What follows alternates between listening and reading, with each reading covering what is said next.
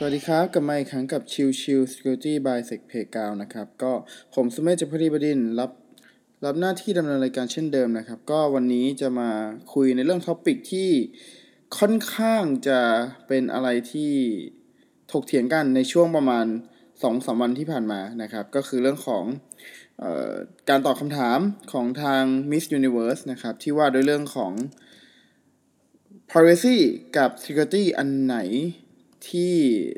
น่าจะสำคัญกว่ากันนะครับซึ่งจริงๆแล้วเนี่ยถ้าดูด้วยนิยามหรืออะไรเงี้ยครับมันเป็นเขาเรียกอะไรล่ะเป็นความคิดเห็นส่วนบุคคลมันไม่ได้มีถูกมีผิดนะครับจริงๆแล้วใน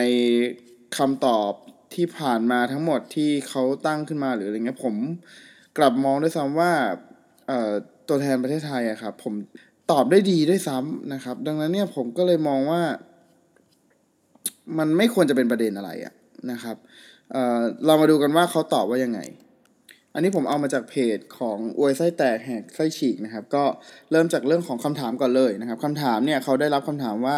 คือชื่อน้องฟ้านะครับคำถามเขาบอกว่าการสอดแนมของรัฐบาลเพื่อทำให้ประชาชนในประเทศมีความปลอดภัยแต่บางคนเชื่อว่ามันเป็นการละเมิดความเป็นส่วนตัวสำหรับคุณอะไรเป็นสิ่งสำคัญระหว่างความเป็นส่วนตัวและความปลอดภัยซึ่งทางน้องฟ้าครับเขาตอบว่าเชื่อว่าทุกประเทศมีนโยบายเป็นของตัวเองที่ทำให้ประชาชนปลอดภัยและเชื่อว่ามันไม่ควรก้าวข้ามความเป็นส่วนตัวของเราเพราะเรามีสิทธิ์ที่จะรักษาความเป็นส่วนตัวของตัวเองแต่การรักษาความปลอดภัยก็มีความสำคัญมากเช่นกัน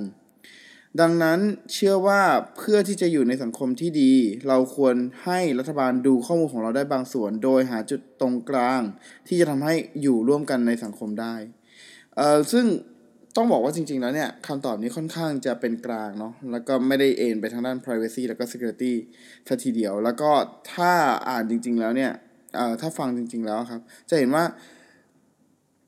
เขาให้ในเรื่องของความสำคัญทั้งคู่ที่พอเพียงกันจริงๆซึ่งหลังจากที่มีการตอบคำถามนี้ออกมานะครับก็ได้มีการวิจารณ์กันเยอะในโลกโซเชียลนะครับแล้วก็หลังจากนั้นเนี่ยทางรัฐมนตรีว่าการกระทรวงดิจิทัลเพื่อเศรษฐกิจและสังคมก็คือทางคุณพุทธิพงศ์ปุณกันนะครับก็ได้ออกมาให้สัมภาษณ์กับทาง BBC ไทยนะครับเพิ่มเติมในมุมมองตรงจุดนี้นะครับซึ่งผมค่อนข้างagree มากเรื่องของการให้ความเห็นคือทางของรัฐมนตรีครับเขาได้พูดถึงว่าในเรื่องของ privacy เนี่ยจริงๆแล้วเนี่ยทางไทยเองเนี่ยไม่ได้มีการละเมิดใดๆในการใช้งานทางด้านเรื่องของโซเชียลหรือการออกความคิดเห็นใดๆก็แล้วแต่ถ้ามันมีปัญหาทางด้านความมั่นคงเนี่ยก็จะมีกฎหมายที่จะคอยช่วยซัพพอร์ตตรงจุดนี้ซึ่งผมมองว่า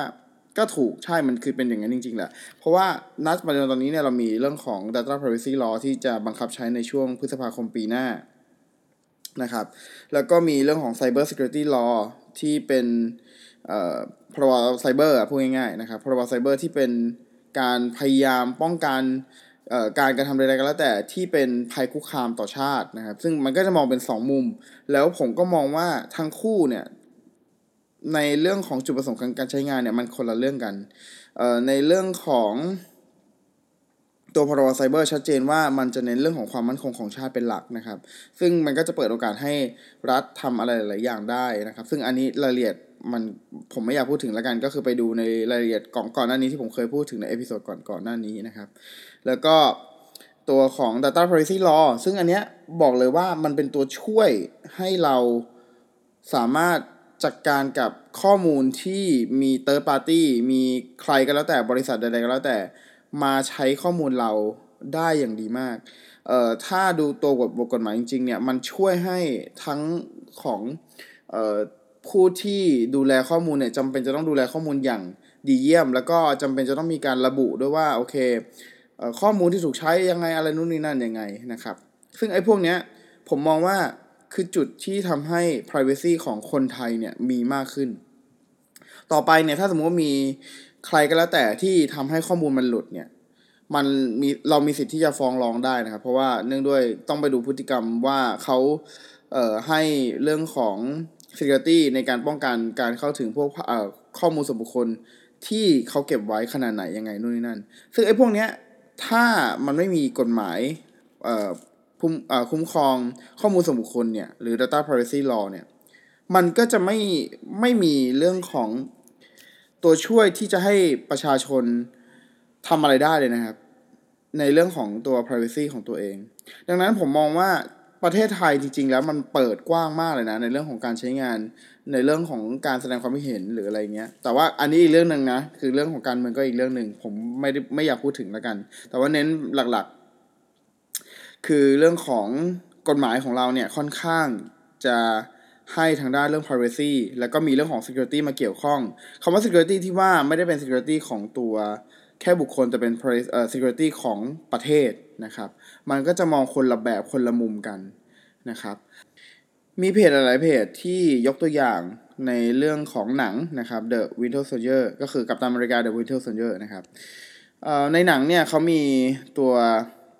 ขออภัยก่อนอื่นบอกก่อนว่าอันนี้มีการสปอยหนังนะครับถ้าใครยังไม่ได้ดูอันนี้คือการสปอยนะครับแนะนำก็ปิดไปก่อนก็ได้แล้วแต่ก็ในหนังนะครับกัปตันอเมริกา The Winter Soldier เนี่ยเขาก็จะมีพูดถึงในโปรเจกต์ที่ชื่อว่า Project Insight นะครับซึ่งทางดิฟฟิลลี่แล้วก็อเล็กซานเดอร์เพียสนะครับซึ่งก็เป็นตัวโกงก็คือไฮดรานะครับพยายามจะสร้างขึ้นมาเพื่อจะคอยครอบคลุมคนทั้งโลกคอยสอดส่องดูคนทั้งโลกนั่นหมายความว่ามันละเมิด privacy จะเน้นเรื่องของ security เป็นหลักเลยนะครับซึ่งจะเห็นชัดเจนว่าถ้ามันเป็นเรื่องของ privacy ถ้าเป็นเรื่องของ security จ๋าๆขนาดนั้นเองเนี่ยมันก็ไม่ดีเพราะว่าในเรื่องของตัว Project Insight เนี่ยมันสามารถโจมตีได้กับคนใดๆก็แล้วแต่ที่น่าจะเป็นภัยคุกคามที่คนควบคุมเห็นว่าเป็นภัยคุกคามซึ่งในที่นี้เนี่ยมันคือ Hydra นะครับดังนั้นเนี่ยก็มีความเป็นได้ที่ Avenger หรืออะไรก็แล้วแต่ก็จะถูกโจมตีด้วยปืนใหญ่นะครับเมื่อโปรเจกต์นี้สำเร็จซึ่งอันเนี้ยบอกตามตรงว่าถ้าคุณดู security มากเกินไปมันก็ดูไม่โอเคถ้าเป็นจ๋าๆแบบกัปตันอเมริกาคือ privacy มากเกินไปก็กลายเป็นว่าประชาชนก็ไม่ได้มีความปลอดภัยในชีวิตไม่ได้มีการป้องกันตัวเองได้จากในเรื่องของภัยคุกคามต่างๆที่อาจจะเกิดขึ้นกับประเทศอย่างนี้เป็นต้นดังนั้นเนี่ยมันไม่สามารถจะสุดโต่งไปได้ทางใดทางหนึ่งนะครับเพราะว่าถ้าเราสุดโต่งไปทางใดทางหนึ่งมันก็มีข้อเสียที่แตกต่างกันผมยกตัวอย่างอีกตัวหนึ่งแล้วกันนะครับก็คือเรื่องของการใช้งานพวก SSL decryptor คือในโดยปกติตอนนี้เนี่ยมันจะมีเกตเวย์ตัวหนึ่งที่คอยทำหน้าที่ในลักษณะของการถอดรหัส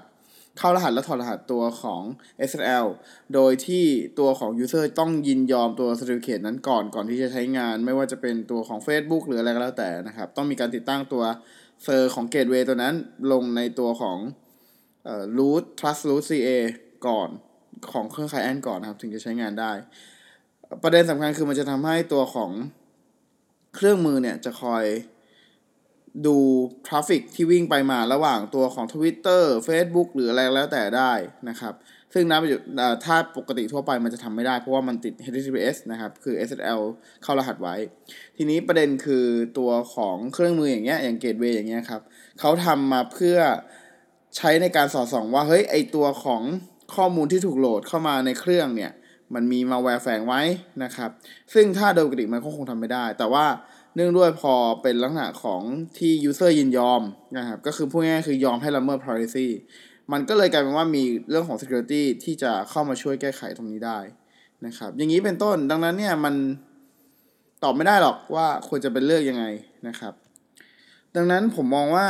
คำตอบของน้องฟ้าเองครับน่าจะเป็นคำตอบที่เหมาะสมดีแล้วก็เป็นส่วนที่น่าจะใช้ได้ในหลายแง่มุมนะครับดังนั้นก็ขอฝากไว้ว่ามันไม่มีอะไรที่ดีที่สุดแต่มันมีอะไรที่เราดูแล้วมันว่าน่าจะเหมาะสมมากกว่านะครับคือใครจะบอกว่า privacy สูงสุดใครไปบอกsecurity สูงสุดแล้วแต่นะครับแล้วแต่มุมมองแต่สุดท้ายมันจะวนกลับไปที่ว่าคุณพอใจในลักษณะแบบไหนแค่นั้นเองนะครับ